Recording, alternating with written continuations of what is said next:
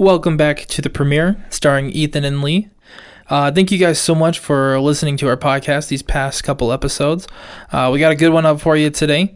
Uh, today we're going to be talking about Blue Beetle, and as well we're going to be talking about our favorite sports movies due to some recent news in the media. Um, but we'll get to that later on. We want to jump into Blue Beetle here. Lee, what were your thoughts on Blue Beetle? And uh, so, uh, for those that haven't seen it, uh, first a little bit spoiler free warning. We'll let you know when there's actually going to be any spoilers in this movie. Um, but as I've said in the past, I I actually I don't think I've said this yet. I I really don't enjoy superhero movies. I am just marveled out um, after ever since the first Incredible Hulk movie came out back in was that like 2009 or something. You were marveled out after the very first movie. Well, just like it's just been so long, you know, like just so many superhero movies. Like I, I feel like three come out every year. And oh, I see. You said too many have come out since. I thought you, you were saying that you were just done Yeah, with sorry, superhero yeah. movies right when the Yeah, the Incredible Incredible Hulk came out. nope, oh, nope. I'm done with movie Too many. tacky, yeah, Ah, too many. Daredevil, who sucked? Yeah. Wonder Woman 87 was not good either. But Because that was before Incredible Hulk. yeah. Anyway. It was by year 87. I- okay. All right. But anyway, uh, Blue Beetle did come out. Um, DC's big, next big blockbuster that was going to, I believe we were saying that was supposed to originally be for streaming services only, supposed to be on Max, but they ended up going with the theatrical release. And the box office numbers haven't been recorded yet. I don't think as of right now we're recording on Saturday, but we'll see. We'll see how it does. We'll see how it does this weekend if, if people liked it or not. But overall, I didn't enjoy it. Um, and uh, Ethan probably has a different opinion. Ethan is not so harsh. Ethan actually likes to have fun at the movies, but I didn't really overall like it. I thought it was tacky and cheesy and too many tropes that I just am worn out of. And I, I think that's the difference there because I I like the cheese, I like the tackiness, I like a great you know classic superhero movie, and I think that's exactly what you're getting from Blue Beetle. Um, what makes this one different from other superhero movies was the family aspect of this, because it is in a Hispanic culture, um, and so you really the star of the show is the family, not necessarily Blue Beetle himself, but the entire family as a whole. And I think that was kind of a cool little difference from other superhero movies. Now, this isn't one that's going to like blow you out of the water by any means, but it's still like a fun, good watch. If you like superhero movies, you should definitely see this movie. Yeah, I will say if you enjoy superhero movies in general, either like Marvel or DC, I uh, I think this is uh, I think this is a good watch. It keeps you entertained, I guess, for the whole time. But yeah, there's uh I I will give it that like you were saying it does it does do good at focusing on the family. And uh there's a line in there in the movie about in the middle of it where that they kind of make that obvious. But that really was the center and that never they never really strayed from that and i which i think is cool. I think like his movies with hispanic culture in mind in general always focus on that. Like book of life coco obviously. It's always a huge deal which um you know great for the hispanic community of course. I uh, i think a lot of people could learn from that but it did hit on the family. And uh overall i would say it also uh um it was original enough, I will say. Obviously, you you know the typical superhero stuff, but it is uh, a nice take, some on the nose humor, right? Uh, it is Mexican and it is proud to be Mexican and Hispanic. But you know, I think it does a decent job of covering, you know, not just Mexico, obviously, but you know all of Hispanic culture. So if if uh, it is not afraid to be Hispanic, it it is like that throughout the whole movie, but it's it's tasteful in a way. I feel like some some things nowadays just a little too on the nose, but I think they handle being proud of their culture, which you know, always great to see something like that. What I really liked about this movie was that it wasn't. I feel like all superhero movies nowadays are trying to like one up each other, or sorry, one up each other. Like, you know, we had Infinity War and Endgame. The entire universe is at stake, and then now we're getting into multiverses with pretty much every movie's got to have another dimension in it to make it seem entertaining. But this one, I really like how they small scaled it and said, "Hey, this is just a story about a family. This is the villain. It's not going to destroy the entire world. Potentially, it could." but that was not the focus. It was just this threat that he needed to take out, and that was it. I like how it was like small scale to him. It wasn't the entire world's at stake. Uh, in a sense, yeah. I uh, and if you watch the movie, you know you'll you'll get a sense of that. But yeah, and it, it was. Uh, um, that's a good point. That's another good point. Yeah. See, that's why we have Ethan here because he makes good points, and all I do is criticize stuff. But as far as it being, you know, toned down, like you're saying, you know, the multiverse is at stake in every other movie, and you know, it, it's like I feel like my brain can't even comprehend that anymore. It's like, okay, what do you want me to do with that? But it was it was scaled down enough, and I think people had their uh, um, every actor had their strength in the movie. I would see everyone had a very nice, obvious role, and and you like to see that come together and and this family work as a team. As far as that, uh, like I said, spoiler free warning. Go check out the movie. So if you need, if that was all you wanted to hear, then feel free to come back to the rest of the podcast. But there are. Uh, uh, even though I, I didn't overall, it wasn't my favorite. There are a few aspects of it that I enjoyed. Was there, uh, I guess for you, was there any particular scene that you thought was your favorite, or any, anything that you thought that was the standout moment of the movie? So this is like one of my favorite things, but also one of my least favorite things. The action sequences I thought were really cool. And I think that's because Blue Beetle's suit in general is just really cool. I thought it was really well done. And I mean, it's just like a robotic suit basically. So it's, I, I don't know. To me, those are always cool. Like Transformers transforming are always cool. And so seeing Transformers transforming. yeah, yeah, trans- yeah, I mean that's what they do. They transform. that's why they're called Transformers. Uh, and so like just seeing the suit come on and off to me is always cool. But one of my least favorite things I think about this movie was when you get the POV of um, Blue Beetle himself, the like overlay screen from his point of view looks like a very badly done like World of Warcraft. Dude, it looks so cheap. I'm so glad you said that, dude. I was like, this guy, like, it looks like he's playing Doom, man. Like, I can't handle it. like, I don't know how they messed that up. If they try to make it look more like alien like, which they could have just in higher def, it just it just repeated it multiple times, and that's the one part where probably my biggest complaint about the movie. and I hate to say it, right? But, like, it's hard not to compare it to Iron Man. You know, the guy gets a suit and, you know, he's talking to the suit, basically. uh, and obviously, you know, a bit more sentient than, um, than Jarvis. Uh, I believe I forget what the name of the the actual creature is, but the scarab uh, seems to have a mind of its own. But I, as far as the the aesthetic of the movie, the suit looked good. Suit turned out. I uh, I didn't like the user interface that he had when he was doing the, the point of view from him. I also didn't like the scene where I like I like when it, the the suit first like attaches itself to him when the scarab sorry first attaches itself. It looked like he needed an exorcism. Oh and, yeah, and it was like this comedic take. I was like, why are we like this?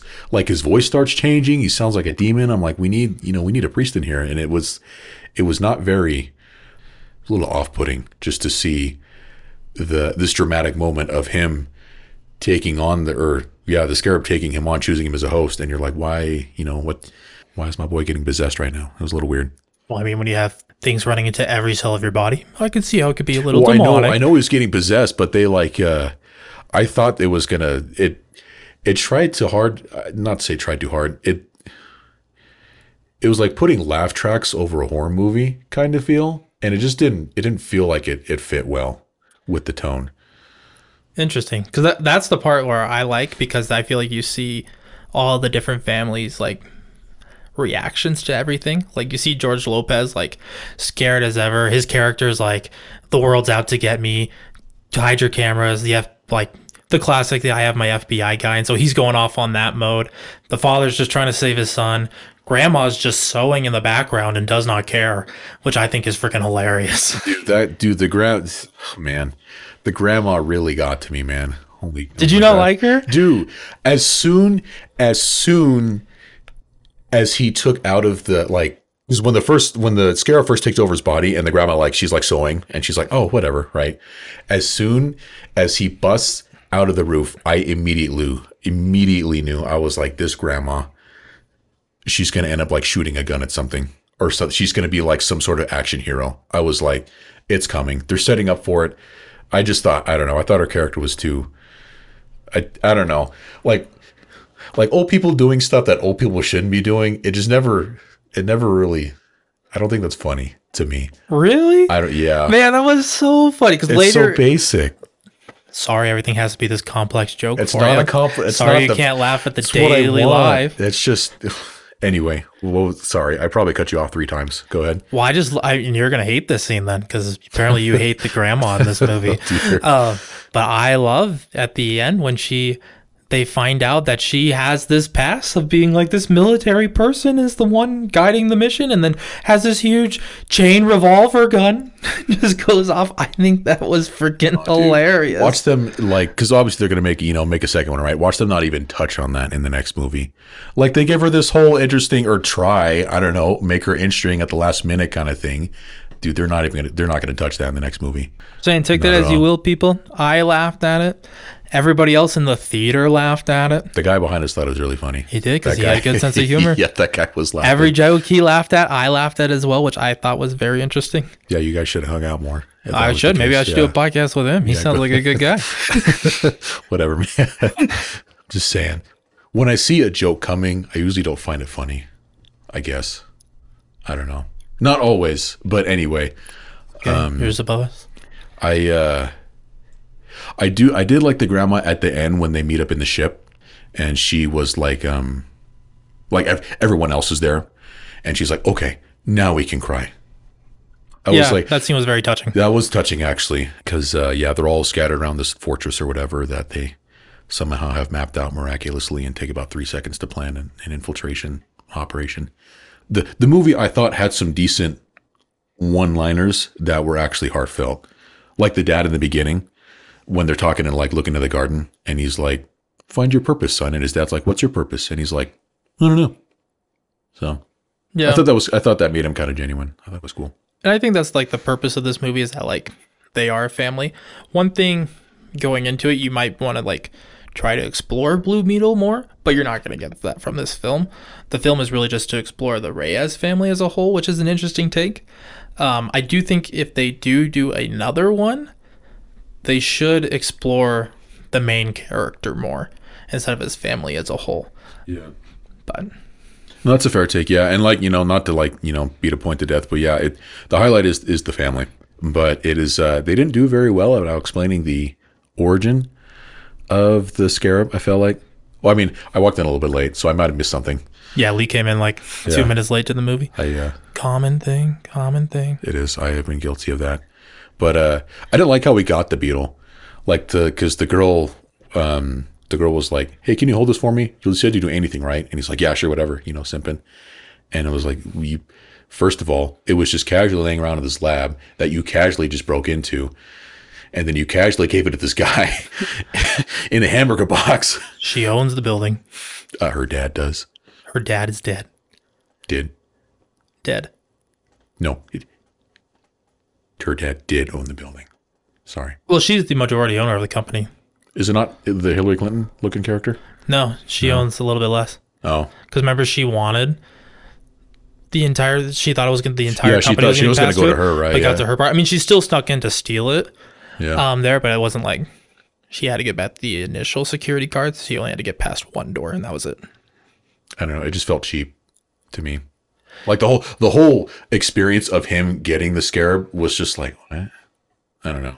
Interesting. But yeah, I mean, it's a good movie. I think at least. Now it's not the greatest movie. If I was to rate this movie, I'd probably give it a 66 out of 100. That's what I give it. Sixty-six out of hundred. Yeah, nothing that's like you should go see this right now. Like, if you're not that into it, definitely wait to see it on streaming. But if it's something you think you'd like, I recommend go seeing it. It was a fun watch. I would watch again. Oh, one thing I do want to touch on, and I don't know how unique this knowledge is, but the um the one thing I think I think the one thing that bumped it up from like a two out of five for me, or uh, I suppose a uh, um, a forty out of hundred. I uh, our our ratings are never universal, by the way, so expect those to change.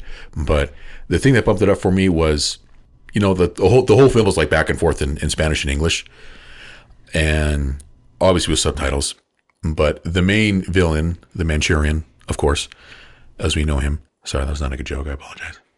Oh, I didn't get my uh, bad. Really? Oh, sorry. I didn't know you were I just making like a as joke. soon, as soon as like the main villain starts like suiting up, I was like, this is just Iron Man two, dude. Like, come on. I mean, you can't change the comic origin It story. was, it was just insane. But You can do anyway, rewrite the character. so when the the Manchurian suits up in the Blue Beetle, uh, he speaks Spanish as well.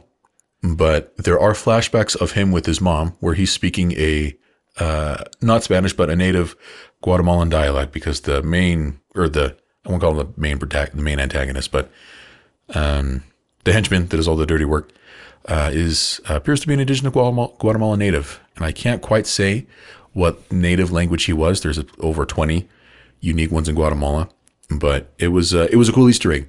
They could have just you know been cheap and been like oh you know Spanish, but they took the time to you know I believe if I was hearing him correctly, he was speaking uh, an indigenous Guatemalan language. So that that takes it from I would say a two out of five to two two and a half out of five. Call it an average movie. You have a 40 out of 100. 50? 50 out of 100. Oh, you have it a 50. Yeah, 50 out of 100. I don't know. Yeah. Cool. So, So Yeah. take that as you will. If you want to go see it, check it out. If not, wait till it comes on streaming or don't see it at all. Uh, but get into the next section of our podcast here. So some recent news here. If you're familiar with the movie Blindside, came about. I want to say it came out like 2008, 2009. I think 2009, yeah. Fact check that. but basically some news came out about that because it is based on a true story and Michael Oher he is suing the family for finding out that he was not actually adopted i forget what the other term is called there but he's saying that he basically signed away his ability to take money and that the family was in charge of all of his finances from there going and so he's claiming that he received nothing from the movie and from other deals that happened the Tuohy family, they're disputing this, of course, saying that they split everything equally as a family and that, you know, that's all they could do at that time. Um, I'm not here to make like a stance on whether what happened or not. It's more just an interesting news that kind of changes movies view a little bit there. Um, we're to let the courts decide, see who was right, who was wrong, what happened uh, there. But it just brought our attention like, does this change how we view the blind side now? Yeah, it was um because I, I feel like it was kind of a beloved movie. Like I think, you know, non sports fans really enjoyed that movie. You know, Sandra Bullock's I would say probably best performance in her in her acting career, if not one of. Um, to go into the, uh, I guess the more precise reasons as to why, and thank you like for explaining that. This is just something I off ESPN that they said. Um, ESPN article says uh, in a 14 page petition filed in Shelby County, Tennessee, probate court alleges that Sean and Leigh Anne uh, Tuohy, is that how you say Tui. Tui, thank you. So it's been a while actually since I've seen the movie No, it's like Twilla, Utah. How do you say it? Hurricane. Anyway, um, Sean and Leigh Anne Tuohy, who took Oher into their home as a high school student, never adopted him. Instead, less than three months after Oher turned 18 in 2004, the petition says the couple tricked him into signing a document making them his conservators, which gave them legal authority to make business deals in his name. So, not a technical adoption. And now, I, you know, whatever side you're on, if I were you know, if I were him, if I were Michael Oher, and this movie was wildly successful, and if his claims were true that he didn't make a penny off of it, then I would feel a little, a little upset. So that, uh, anyway, we felt it was important to talk about. It's a movie that we both enjoy, and it's just, it's just kind of weird to see that movie's legacy, uh, tarnished by, by that. But we'll, we'll see how it settles, and we'll keep you guys updated. I do want to say one thing though, um, and of course the families is the exact opposite. They said that they only received a hundred thousand in total and split it evenly five ways um, between the family members and Michael. Um, but I don't think it diminishes what the producers and Sandra Bullock did. Her acting in that is phenomenal, and I don't think that changes there. I think the movie as a whole is good and still phenomenal, but it just doesn't have as much of an impact anymore to me that's like the the main difference there but i don't want to discredit sandra bullock at all for that Yeah, it is. Um, it is kind of that argument. It's like, can you distinguish the art from like the artists? In this case, the family and the people that starred and produced and signed away the rights to their name for the movie. um, and of course, that's uh, that's perhaps a topic for a whole nother, whole nother day, whole nother podcast episode. But it was uh, the movie itself. I think is really good. And if you haven't seen it, it is uh, perhaps even more so now worth looking into, um, just so you can see for yourself. You know what if nothing else, to appreciate a good movie because I I, I would I would rewatch The Blind Side again. I thought that was it's been a long time, but it was a really good movie, and I hated to see it come into this kind of light. Yeah, and I, I still think I'd watch it again, even with it coming into this light. But um, take it what you will on that. But we did want to do a top 10 favorite sports movies of all time. Now, this is a completely, I always get this wrong. Is it subjective or subjective? When we're just picking our favorites. I think it's subjective. Subjective is where, like, objective is like fact. Subjective is your opinion. Gotcha. So this is completely subjective. Just our top 10 favorite. Um, we each probably have different scales of what makes it our favorite. And that's okay. These are our picks. Not the best movies of all time, but our favorites. Our favorite uh, sports flicks, we should say, our favorite uh, sports movies. So we uh, we will perhaps do a top ten all time a different day as well. But uh, the whole this whole situation got us thinking about how, uh, you know, there's a movie for almost everything in the book, everything in the world these days. But sports movies, I think, um, I think sometimes kind of hit home. A lot of time, you just uh, a lot of people can can get behind a good a good underdog story in a sports movie or anything like that. So we, um, in the light of the recent scandal, it got us thinking about our top 10 sports movies, or got us thinking about our top 10 favorite sports movies. And uh, last time we did a draft, by the way, hang on, this is important. Last episode, we did a draft of our favorite, most aesthetically pleasing animated movies. I made a horrendous pick when I picked Hercules as my number five. If I could go back and redo it, I would. Uh, I would pick Prince of Egypt, by the way. That movie uh, is beautiful in so many ways. But anyway, What he's trying to say is Ethan won the draft. I, you know, I, anyway, let us uh, go back and go back and to the episode. Let us know uh, what would be better or which which team was better. But anyway, our top ten lists of our favorite, our personal favorite sports movies.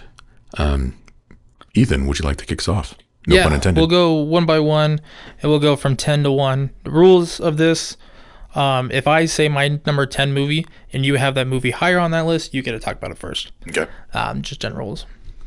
Uh, but my number ten movie, this was tough. There's too many good sports movies out there, but my number ten, I went with Major League. I've never seen Major League actually. Okay. It's hilarious. Okay. It's a All fun right. comedy movie. Um, do you know what it's about?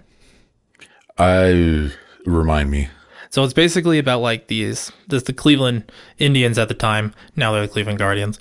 Um, basically terrible season, and then they get this weird group of guys together, and they you know somehow do really really good. But in the entire time, it's it's mainly for comedy intent. There. Okay. I think it's a fun movie.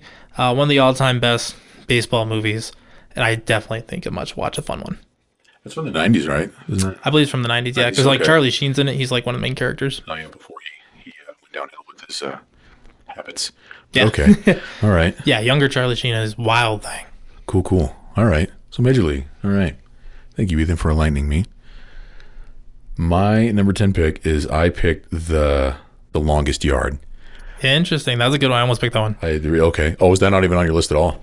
It's not. No. Oh wow. But okay. All a right. good one. Go on. I uh, anyway, I it makes me laugh, and I feel like there's so many like just quotable, not only lines but like characters in that movie, and it's uh it's kind of a ridiculous, obviously ridiculous premise, but it is uh I think it it hits okay that line of like kind of heartwarming a little, but I just I think almost every scene is hilarious to me. It just uh, Adam Sandler and Chris Rock.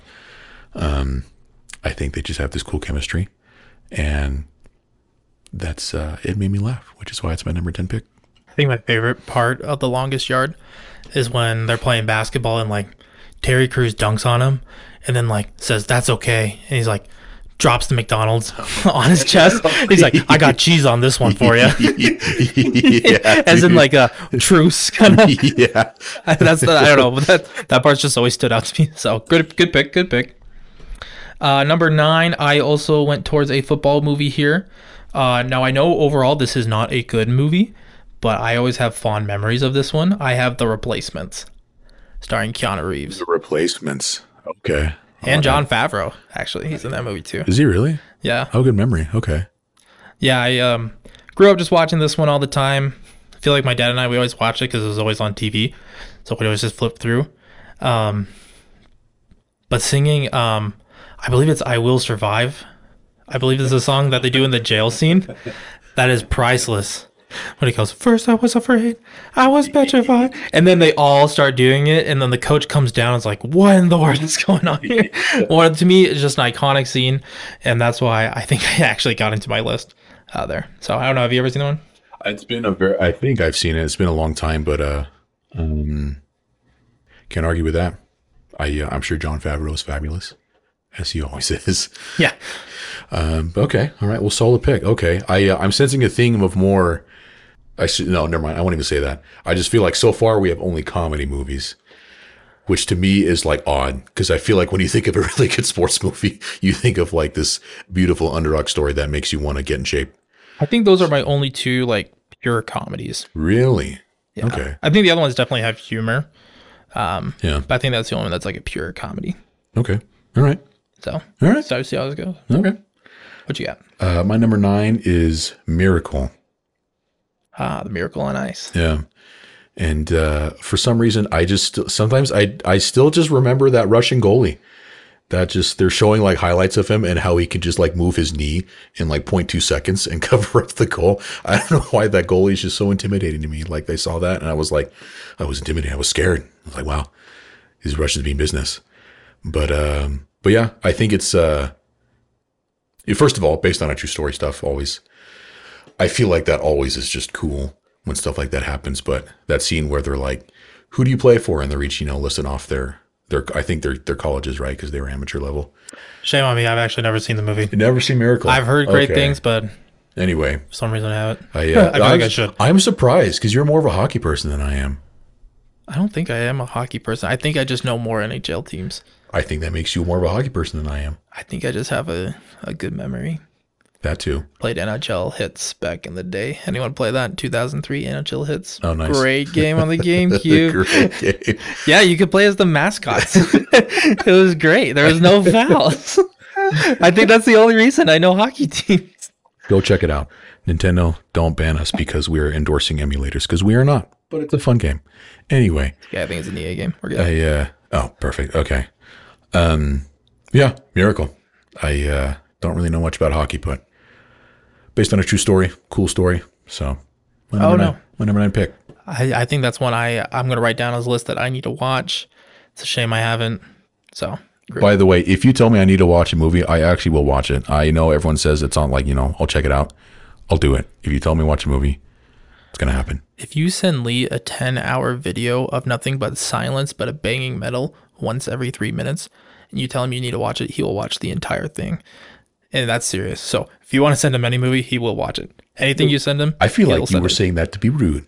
No, I'm just saying that you're committed to your friends. Dang. Dang. Thanks for using that. He is committed. No, that no. prime example. Sorry. It was funny, okay? it's a good thing. What, I, what I'm saying I is like, wanted to know when the pipes were falling. what I'm just saying is that like when you send someone sends you a video, you like make sure you watch it. Like I feel bad if I you send me something and I don't like it, I'm out after like three minutes, but you're committed. You can tell me if you don't like it. Anyway, yeah. And this is not you specifically, this is just anyone. I yeah. Um anyway. He's a better our- friend than I am. Back not true. Back to our regularly scheduled programming with Ethan's number eight pick. For the number eight pick. Thanks. so, just felt like I was the announcer in Space Jam. Not the movie I'm picking, but I just love the mouses. Maybe I should have put it in my top ten. The little- Man, that was a great scene. Um, It was. but number eight pick, I am going with A League of Their Own. Can you remind me what that's about? So, League of Their Own is when they made the female baseball league.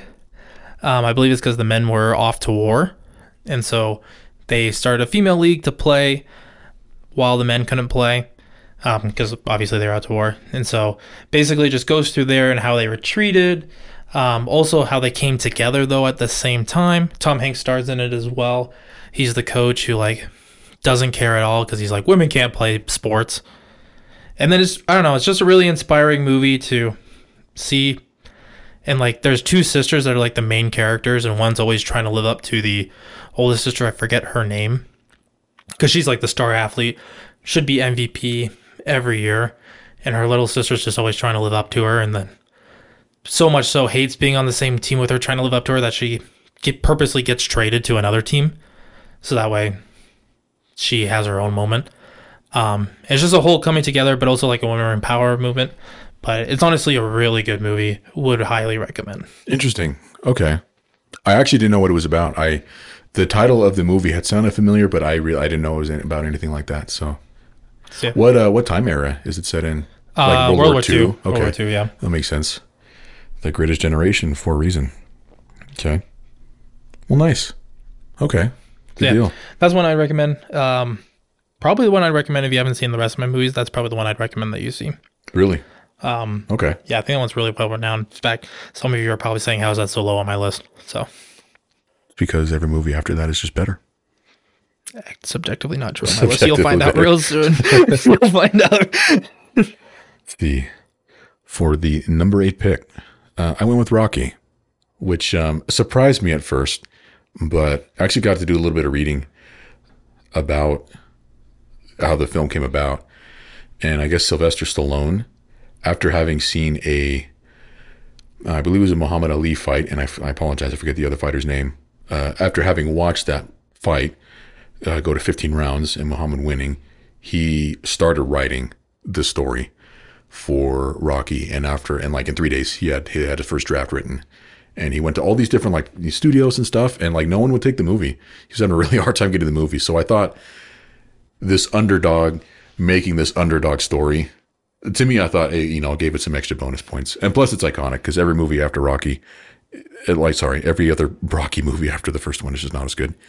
But the uh, I just I don't know. I thought it was cool that he himself insisting that he wanted to be the leader when he felt like he was going through a, like a rough time in his life, like he was having a hard time like finding acting gigs.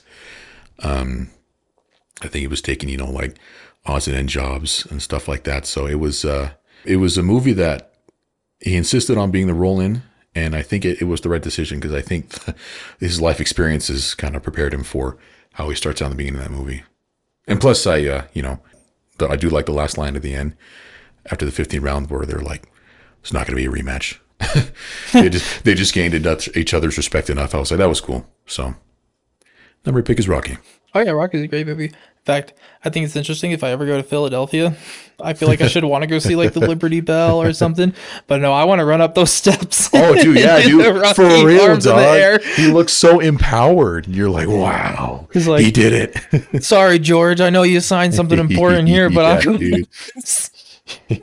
I'm going to go be Rocky real quick. yeah, dude.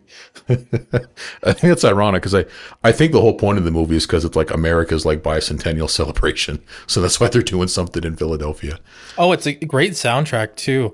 Um, very iconic. I feel like anytime I know I'm going to something big, I always play that on to like hype me up. I'm like, we're doing this. That's fair. That's fair.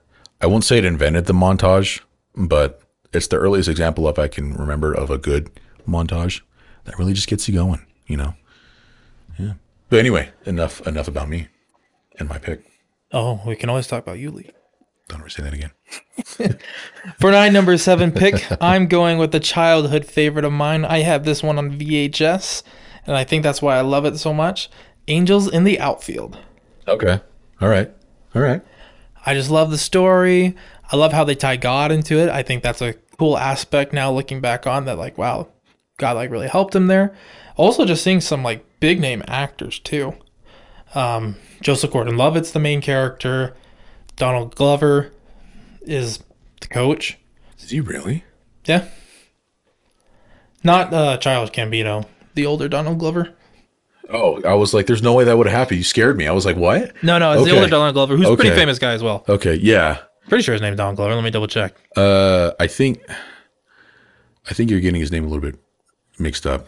No, I swear they have the same names.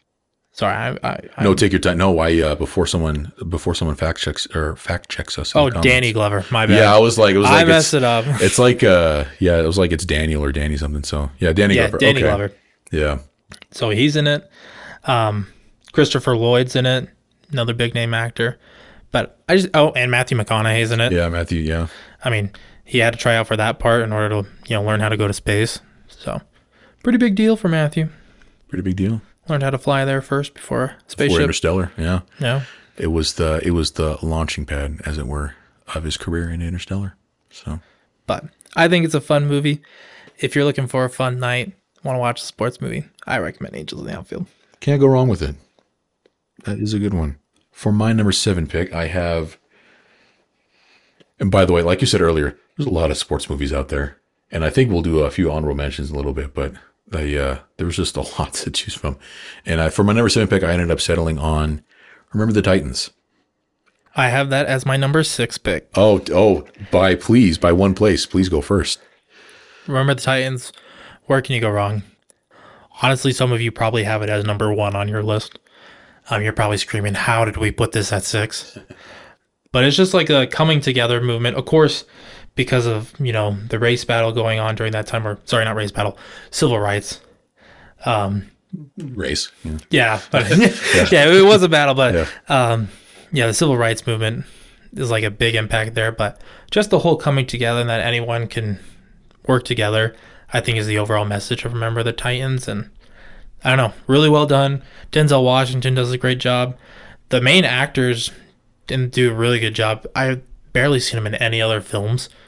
The main like players. Yeah, I think I looked them up and I was like, like I think the most famous one of the players is stupid Ryan Gosling.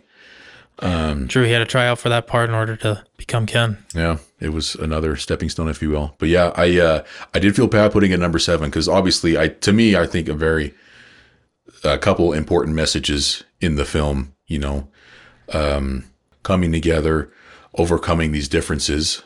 Um, a very a very heated time in America's history. But uh, but yeah, I remember the Titans, uh, instant classic, and just uh, a lot of uh, good themes that just cannot be overstated enough. I think come from that movie. And I think we were talking before, and I was like, I wonder what movies will have the same on this list. This was the only one that was my lock that we both had. Oh yeah, dude. I was like, we are for sure both gonna pick Remember the Titans. Like if it's off your top ten list, I think you need to revisit this movie. Yeah, yeah. Check I it was, again. Yeah, I was like, find me, find me better movies than this one. I like. I think there's the thing. I think there's a good sports movie. I feel like a, some movies, not every movie on my list at least, but some movies like Remember the Titans are just a good movie. Like you know, um, You don't have to like sports to like remember the time. all accounts, yeah. Um, if anything, I think the football is not the greatest and choreographed at the best. I don't think in that movie. Or to choreograph, tackling someone. A little, but uh, benefit of the doubt. Anyway, great movie. Great pick. Um, like you said, you're seven, my six. So we'll hear from your six now. Yeah, I guess uh, with that with that convenient segue, uh, my number six, and this was, I felt weird. If you if I might come back and reorder any of these at later later date, but my number six was Warrior. I don't know if you ever saw that one. I've heard really good things about that. Um, I don't want to take your thunder too much, um, but one of my favorite YouTubers that talks about movies, um, Sean Chandler, talks about movies way too much. Um, he said that's always his pick that he recommends to people if they're like, "What's a you know different movie that many people haven't heard of that you would recommend?" He always picks Warrior. So I've heard great things. So I'm excited to hear your take. I uh, I was just thinking he would say that because I, I feel like it didn't, and it, granted, it came out a year later, and it came out. Uh, I think it maybe just lives in the shadow of uh, what is it, a Christian Bale and Oh, fighter. fighter, yeah, Christian Bale and I'm so sorry, uh, the Bostonian, our Bostonian friend, Mark Wahlberg. Mark Wahlberg. Yeah, sorry, Mark, uh, first name basis, and I think it just kind of lives in that shadow. But Warrior was just, it had this real feel, and like Tom Hardy. First of all, I've never seen a man like have such huge, what are those like deltoids? Yeah. like like it was insane. I was like, why? Like your neck and your shoulders are just built like a pyramid. It was insane. How and I don't know how you know what if he used any you know. I didn't know he was in that movie. Uh, Yeah, he's uh, technically the lead role, but I think everyone does such a good job in that movie, and you really. Because I feel like most fighting movies, like Rocky, for example, or even Creed, which I like the. I haven't seen the other. I haven't seen the most recent Creed, but They're both good. All Shame on me. Is it okay? Um, like Rocky, Creed. I feel like most boxing movies, it's like you against self, or it's like like you against yourself, right? It's like even if you lose the big fight, that's okay. Um, which to me is is cool. It's an important message, but I feel like there's not a lot of stakes. And it's like, oh, you did your best, woohoo, you know. But like in Warrior, like people have like stakes that they're fighting for, and that they're like sacrificing a lot for. And I think that movie just does a really good job of like forcing you to choose a favorite because it's two brothers that end up fighting in this world championship thing. And then Tom Hardy is just this unstoppable beast. but does a really good performance. His brother, uh, the and the three main characters, the brothers and the dad, I think just really knock out of the park in that movie. It's just putting these like real life situations make you appreciate, you know, that you know life is hard and, and you can do something about it. So I I really like Where. Yeah, I'll I'll check that one out. I think, yeah, that's one on my list. That and Miracle. I think are the ones I'm coming away with that I need to watch, as well as a couple of mine that I want to watch again. But, um, so yeah, my number five, I went with Glory Road. Okay. Okay. Very similar. Remember the Titans. This is when I was going back and forth, like which way do I want to order it? Remember the Titans first or Glory Road first? Very similar premise, I guess you could say, of you know civil rights movement coming together. I think I just watched Glory Road more as a kid because we had it on DVD, and so I watched Okay. it more time. and I like some of the players a little better, like Bobby Joe Hill, one of my favorite characters in all sports movies. Really great job. Um, to me, there's just many quotable lines like "hot doggo." I say that all the time. Dude, Nacho, taco, I, burrito. I remember that No in the hot theater, dog. dude. Oh my gosh. I just I don't know. There's some funny moments with that. Remember the Titans is probably a better overall movie, but Glory Road I think I have more fun with as well as the serious aspect. So that's why I put it five.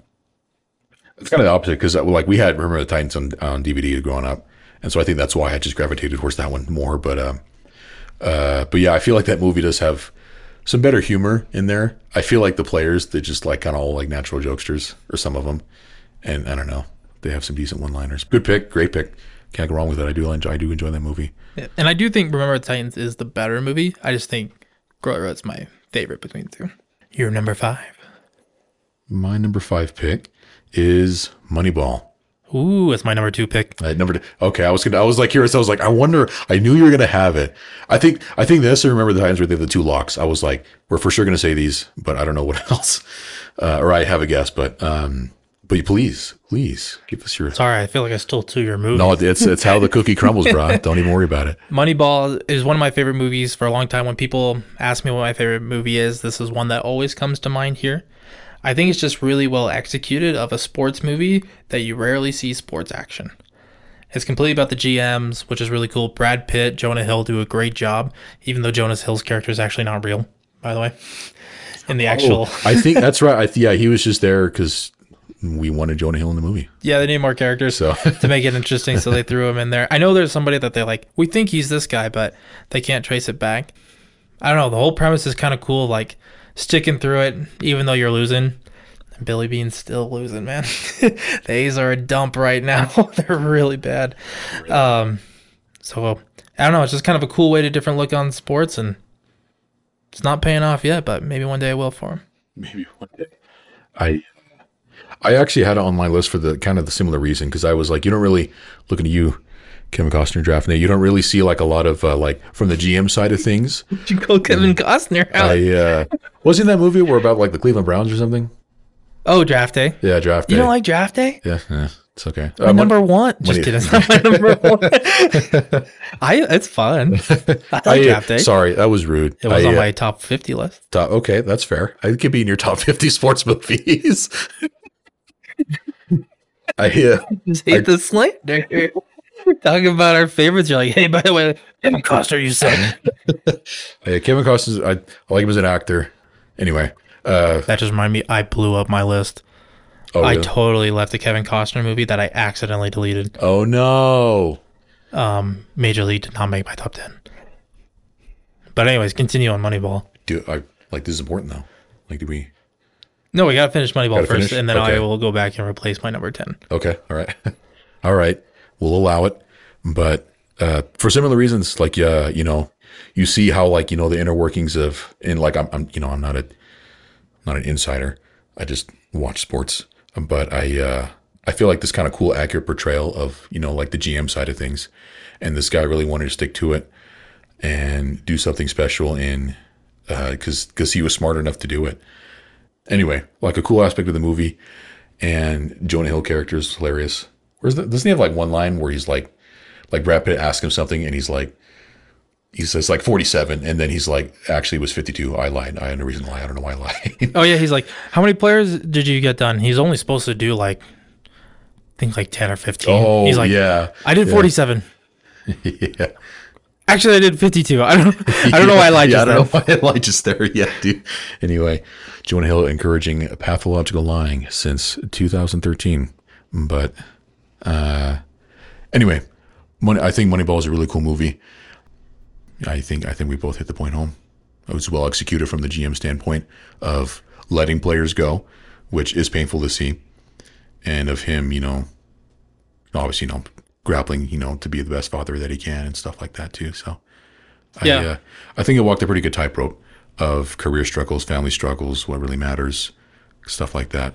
All with uh, with a unique take, as you know, as we said before. Usually, it's like the athlete story, but this is you know the GM story. I think really just great work of cinematography as well. Just like how it's shot, It look it's a pretty view. movie. Yeah, the cuts in it are really good. So, can I go back and fix my 10? yeah. we'll, we will allow it. Okay, so I was doing this on an Excel sheet and I meant to delete on my possibilities of For the Love of the Game. Good movie. I still enjoy For Love of the Game, but it didn't make my list. And so I meant to delete that one, but instead I deleted the other Kevin Costner movie, Field of Dreams. Sorry about that. I see now. Was that in your- was that on your list? Repair. No, it wasn't. No. Okay, I just want to make sure. Um, so, Field of Dreams, my number ten pick. I won't go too much into depth with it, but if you if you build it, they will come. That's all I'll say about that one. um, great movie. Love that the MLB is going to the Field of Dreams every year. That is I know they're taking a year off this year for some repairs, and then hopefully they'll be back. But that's my take on that. Sorry to interrupt the list. We'll go back. Um, what are we on four? I think so. For the fourth pick. Sorry, just really think about that Space what you- Jam thing. what you- what do That's been like- on what my like, mind Lord this whole Farquaad, time. No, was that for no, not Lord? Farquaad. No, I'm, I'm not really good at doing a deep voice. I'm trying to be the little mouse from from Space Jam when he grabs the mic. I just got this like medieval like jousting announcer vibe just now. I'm sorry. Anyway, Wait, does jousting count as a sport? uh, if if you're putting the movie I think you're going to put on, then I think technically jousting was a sport. Should have picked Knight's I Tale. do it, dude. I that, just, that would have been a clear number Yeah, one. dude. I I, saw your face light up. Is jousting? I was like, I know what he's thinking. like that might be my favorite movie all time. I my family recently asked me what my favorite movie was. all Time. time, all time. It's a movie I can watch any day of the week. all time. Okay, so like all time, like love Transformers. I do like Transformers. Transformers is good. Uh, but I think the reason Transformers and Knight's Tale are up there is because I can watch it any day and not have to be like, I have to put this one off for a while. So that's why to me it's a favorite. But wish I would have thought that it was a sports Sorry. movie. Sorry. I don't think it is though. I I- when I think of it, I don't think of a sports movie. So that's why I didn't include it. I think it has like all the. It, to me, it it's it's just like you know 400 years ago. But I think it's a sports movie. You know this this underdog story. The girl that you know they everyone writes off because she's a girl. Um, I th- I I would if you want to argue that it's a sports movie, I would I, I would take it. I didn't just kidding. I'm not going to my list twice. I'm not putting it in my sports movies. Uh, for my fourth pick, I'm going with The Luck of the Irish from Disney Channel. That was a joke. I was, like, I was like, what are you talking about, dude? I got a little nervous actually. I was like, I was like, hang on. Oh, that movie, Hang while I do think is one of the best Disney Channel movies that's held up, um, not my pick. Uh, my number four pick is The Rookie, starring Dennis Quaid. I've never seen the rookie. like to. The Rookie is one of my favorite movies. Um, do you know what it's about?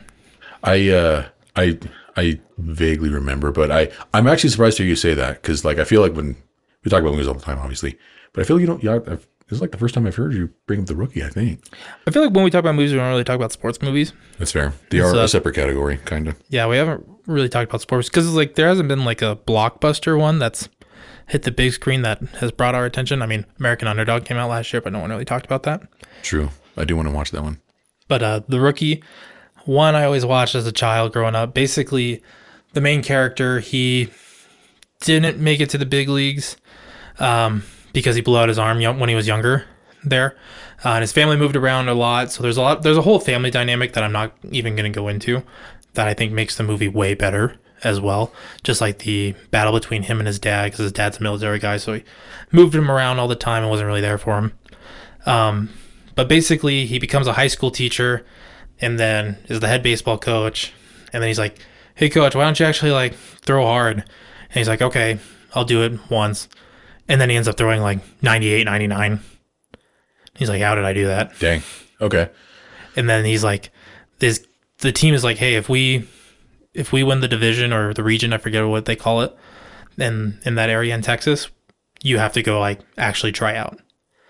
And so they do. They win, rallies them enough, and then he goes and try out, makes the Tampa Bay Rays, and ends up actually getting in a game, which is Oh, real so- cool. And it's based on a true story. I was like, yeah, that sounds like some true story nonsense that they would uh, validate with. But okay, cool. Actually, So I recommend you watch that one. I think you would enjoy League of Your Their Own more, but I recommend Rookie second. There Okay. for you that you haven't seen. very cool. Okay, all right then. For my number number four, we said right. Sorry, Yeah, we're on four. I'm a college graduate. I can count. So for my number four pick, I have, and I think in hindsight, I think I had this a little too high, but No shame. uh, Ford v Ferrari. That's my number one pick. No way. No. What do you mean you didn't have that too high? sorry.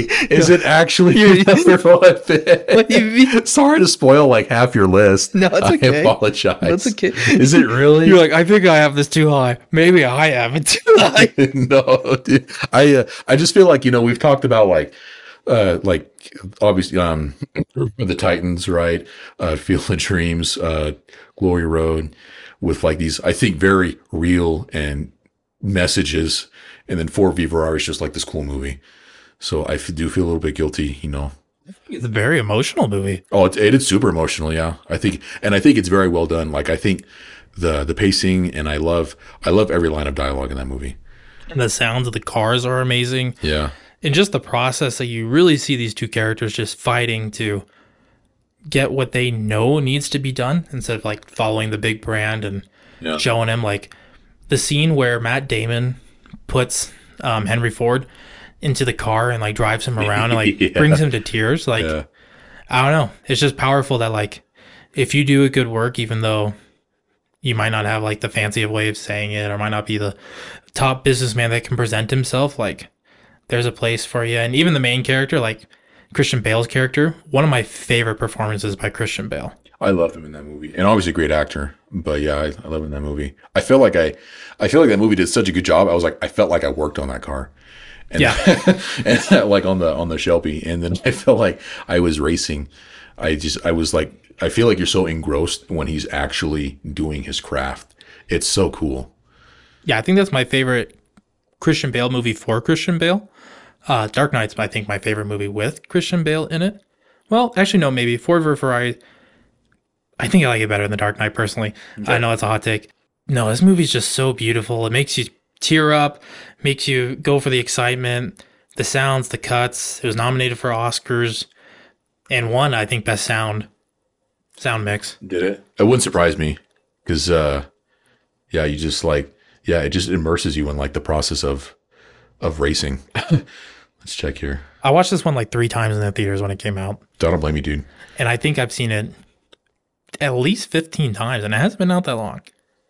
I remember when I I first watched it with you. It was at your it was at your apartment, and uh, some of our friends had come in and, and rudely were talking very loudly. remember you were and I was upset. so upset because I was so into this movie. I was like, this movie's just this work of art. It was so good. Uh, let's see. This and Knight's Tale might be my favorite movies of all. time. uh, winner for best achievement in film editing and winner for best achievement in sound editing and nominated for motion picture of the year. And achievement in sound mixing nominee. So- so i don't know i apologize. I don't know the difference between sound editing and sound mixing. Uh, i would imagine mixing is more creating it and editing is more polishing the audio. But i anyway.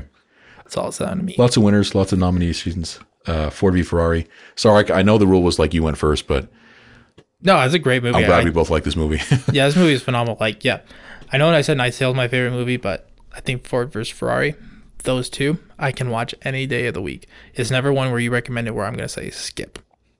Yeah, we uh, we do not skip Ford v Ferrari in this household. In fact, I might watch it tonight. I uh, not a bad thing to do with your Saturday night. It's better than listening to a podcast. So anyway, No, it's not. Please listen. Keep listening. I uh, but please, uh, I believe we're on number three. Um, you go because I I only have two left. How many do you have left? Uh, oh, that's true. I um I still have. No, I uh, only have one left. Yeah, I think I spoiled a lot of yours. I have I have three left. Yeah, you go two in a row. Let's see here. Are you sure? I feel bad. Yeah, because I mean, I know two it's in I'll natural go one. order. You go one. I mean, I I ruined your movies. I um. Oh, by the way, um. I guess to go back to Kevin Costner, um, one sports movie I do like him in is what is it? McFarland, like the track track and field Oh, I movie. forgot about McFarland. That's- I really USA. like that movie, Is that on yeah. your list? No, I just as when I when I threw out that diss on Kevin Costner, which I'm so sorry about, or I mean, draft day could have been better. But when I threw out that on Kevin Costner, I I was like, I know there's one movie, sports movie with him that I like, and it's McFarland. Yeah, McFarland USA is phenomenal. I like that movie, yeah. which Man, did I I leave that one off? because I think it's a Disney movie, and I was like, I Most remember, of these are honestly. I a lot, yeah, some I remember times obviously, but yeah, a few of them are. Um, think I have my list. Is. I remember thinking of, uh, I was like, how could this be? It's a stupid Disney movie. But I was like, oh my gosh, this guy cares about these kids from these rough conditions. So if I, uh, um, anyway, if I could go back in time and realize that I had seen that movie and liked it, I would probably add it to my list.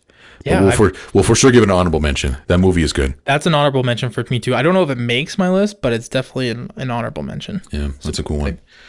Um, anyway, What do you at? Three? number three, uh, I put Air. You know, you said air. My mind went to Airbud. I was like, "There's no flipping way this man put Airbud." Dude, This is number you- three movie about, of all time. But no, Air was a good movie. Dude, Airbud go. has given us some good memes where it's like, like it's like it's like some guy driving home. It's like point of view, your dad has to drive you home after losing to a golden retriever. I love- thirty points. He's a dog. yeah, dude, I love those. sorry, sorry, my bad. I'm sorry to ruin It's- Air. it's Air's okay. a phenomenal No, movie, but please, Um, not Airbud. Sorry if Airbud's up there for you. I uh, it was not no, not at all. Good, Lord. I um I like air. I know it's not the uh, to me it was it was a decent good movie. It wasn't like a blow my socks off movie. Um Blow your shoes off uh anyway, blow your shoes off. because it's about shoes. So anyway, You know. it's not The movie's about shoes, so they blow your shoes off. you proud of yourself? Just saying, it took off. Thank you. Welcome. I really enjoy this Don't movie. edit that out on post. Keep that in. anyway, this is another one where I just I feel like every line of dialogue is like meaningful in the movie, which I feel like I um not that I'm like, you know, this superfluous eye for perfection, but I feel like there's very rare movies where like every line of dialogue I feel like contributes to something or like it adds. But I felt that way in Air. Like I felt like the writing was like characters talking to each other to me was like so interesting and like it was funny but like in the good ways. It wasn't like tacky or cheesy funny. It was, you know, like I was like, wow, that I'm I'm freaking laughing like an idiot in the movie theater, which doesn't happen very often. um, but obviously, you know, I'm, I'm a huge basketball guy, and uh, scandal, if you want to call it scandal, for Nike's shoe production methods aside, I think that's it's a really cool story of uh, um, this praise of Michael Jordan before he's cool, and how Matt Damon just sees that uh, before anyone else does, really. And uh, Viola Davis is good uh, as well. Uh, great, you know, accomplished actress for sure. But I I like her as the mom. I like Matt Damon's performance. And anyway, I just felt like I every everything about Air was cool to me. I uh, I just enjoyed uh, I just enjoyed every moment of that movie. That was a great movie. I think it has great actors in it. I'm trying to think. Is there? I don't think I know of a bad movie that Matt Damon's in. Uh, there's Besides one of the Thor movies, I can't remember Love and Thunder. I think he's in Love and Thunder. well, that's not his fault because it was bad. He Yeah, he's a side He's. Loki. We- we're not Yeah, he's that one. Loki on the stage, dude. yeah, yeah, yeah. Anyone where he has significant role in screen time, I don't know if I know a bad one. I uh it's funny you say that. I was watching uh an interview with Matt Damon um and he uh so I can think of a couple where I think they bombed. But I was watching the interview with him where he and it's actually hard and I promise this is kind of cool. He talks about the feeling of having agreed to do a movie and kind of starting to get into into the movie production and being in the middle of the process and realizing it's a sucky movie. And then he kind of just has this moment where he's like you know, putting in all this work and all this time away from family, just, you know, for this movie to bomb and, you know, for him to, you know, for him to have done better. and uh, he's like, he goes where he's like, he didn't mention which movie it was, but uh, he says he went to his wife. He's like, you know, I'm sorry I'm putting you guys through this. You know, I want to spend more time with you, but I'm stuck. You know, I'm stuck with this project that's not going to work out for anything. And uh, and he said his wife is the person that inspires him to keep going when he feels like he's he's really going through it. Tender. So yeah, I was like, oh, you don't really. I feel like you don't see like people talk about their spouses in that regard. Yeah, not from celebrities too Yeah, much. celebrities. Yeah. So I uh, anyway, Which I mean, I understand wanting to keep it private, but that's cool that he brought that to our attention. yeah, and you know, cool little side note about Matt Damon, who I enjoy. As typically, I feel like every movie's in is, is really good, but I think there's some duds in there. No, Air is really good. That was one I thought about. Um, yeah, I'd recommend seeing that one too. That one's really cool. Just like once again, you never see basketball being played. Kind of similar to Moneyball. Moneyball, you do see baseball being played, They show um, clips of games and stuff. Yeah. but like in Air, you don't need it. You know, you don't even see Michael Jordan. I think the Michael Jordan Nope. actor, you don't even see his face. You see his like silhouette Nope. and like the side view, and that's about it. the only time you see Michael Jordan himself is when they're reviewing his tape in North Carolina. Yeah. So, Yeah. Or I think the highlights that they show when he does his big monologue, but oh yeah, that's true. yeah, Well, Um, yeah, at the end. you don't. Yeah, you don't. Yeah, the guy that's Michael Jordan, you don't even see him. So it's about it's about like legacy, which is cool because you, they leave the you know the titular almost guy almost out of the story uh, as a as a character. He's like an idea. yeah, He's like this concept of greatness. like the movie's about him, but it's not about him. Yeah, I mean it's it's about him without him really being in it. Well, I feel like it's more about Matt Damon's character really pushing for something. Yeah, it's about him overcoming, you know, uh, Phil Lewis. Uh, Phil Lewis. Oh my gosh, Knight. Sorry, Suite Life of Zack and Cody, Phil Lewis. sorry. Uh, Just kidding. yeah, it's our good Phil- friend Phil Lewis. I hope you're listening. He's starring in Newsies. Yeah, go check out Newsies. Actually, we love to see our boy succeed, and he is succeeding in that one. Sold out, so you probably won't get tickets, but good luck.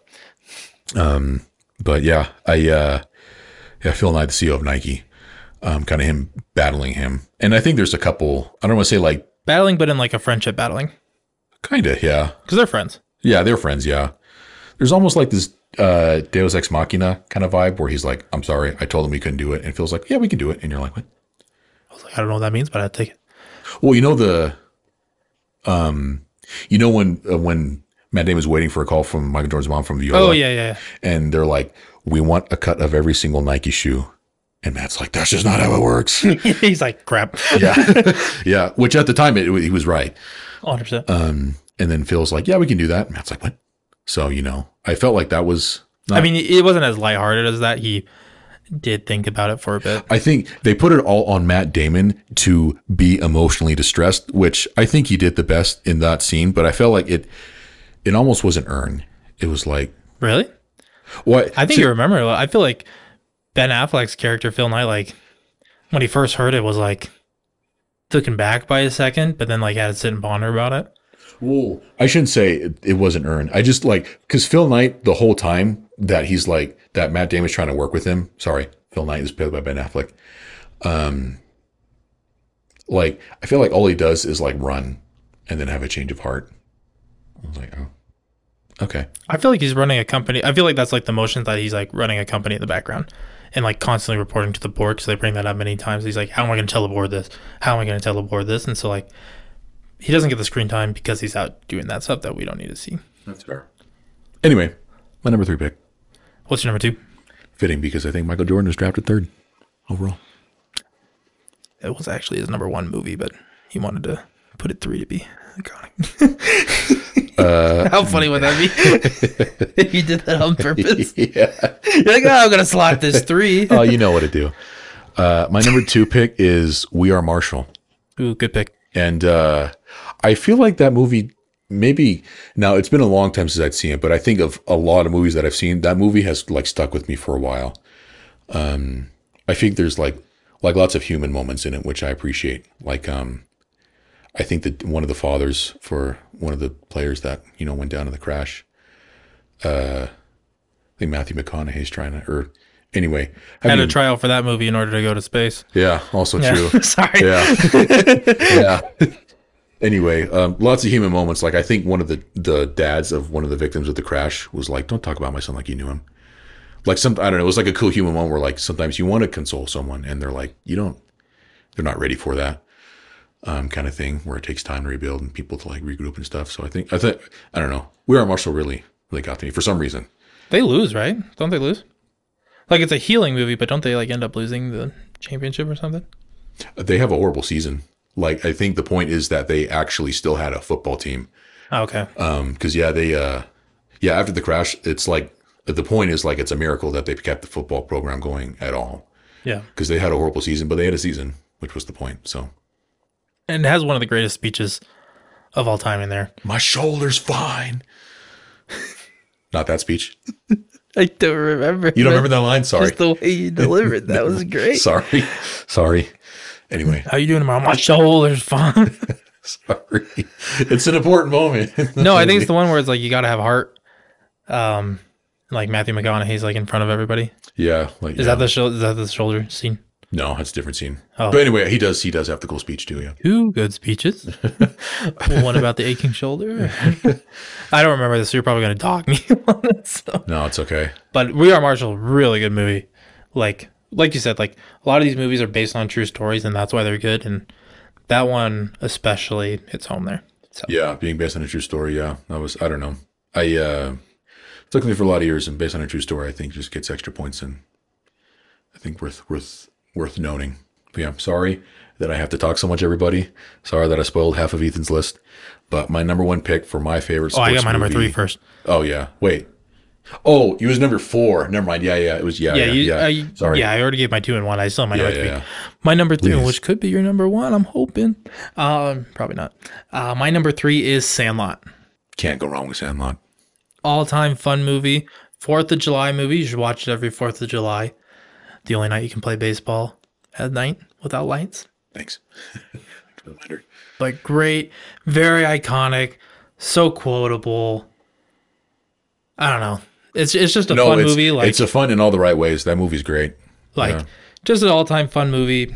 My opinion, best baseball movie of all time. Although, well, no, I did put Moneyball above it, so maybe maybe not. I was like, didn't you like, just yeah? but but I didn't put Moneyball above it because of the baseball aspect.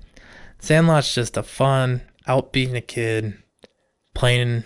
I mean, for them, the Sandlot for me was the front yard. You know, playing with my brothers. I feel like if you played outside with your friends or neighbors, you experienced the Sandlot. And so it's watching yourself on there. And Wendy Peppercorn, you know what I'm saying?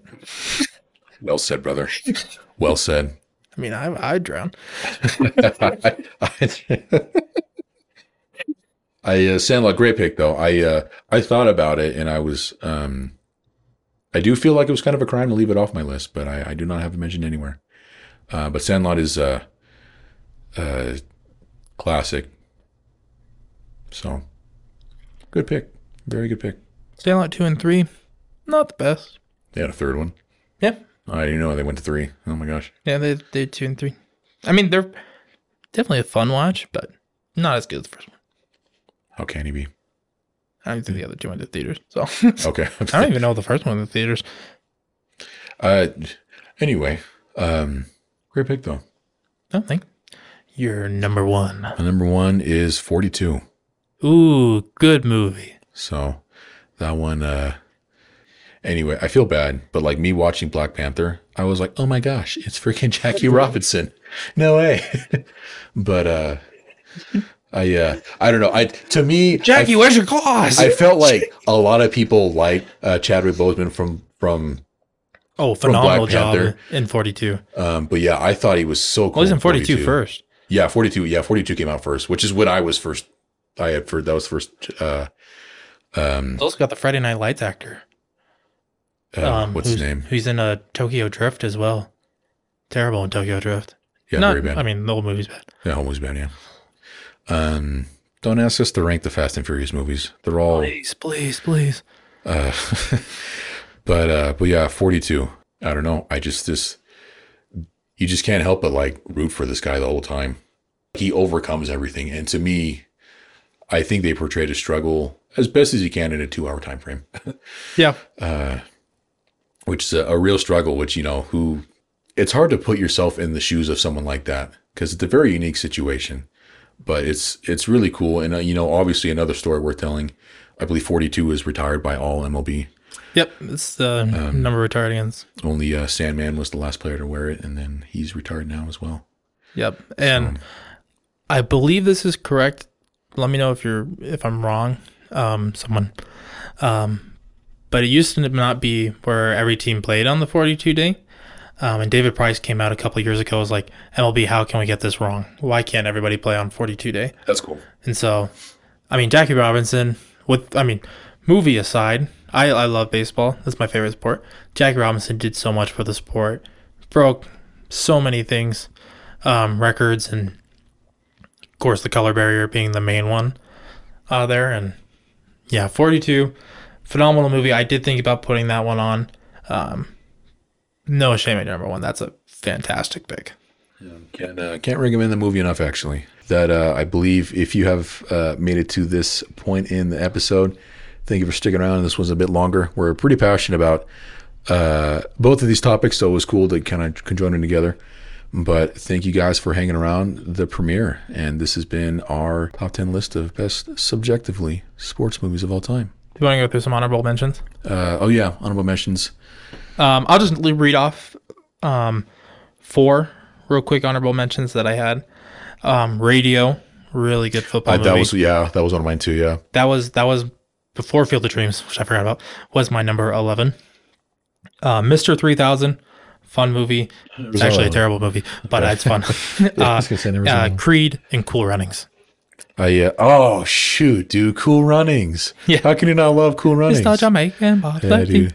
um, I uh yeah, besides McFarland USA, I would say Creed. I think Creed's honorable mention. I think those are I feel like if you count all the Creed and Rocky movies, I feel like as one franchise, that they have what, like eleven? isn't that high? I think it's only like nine.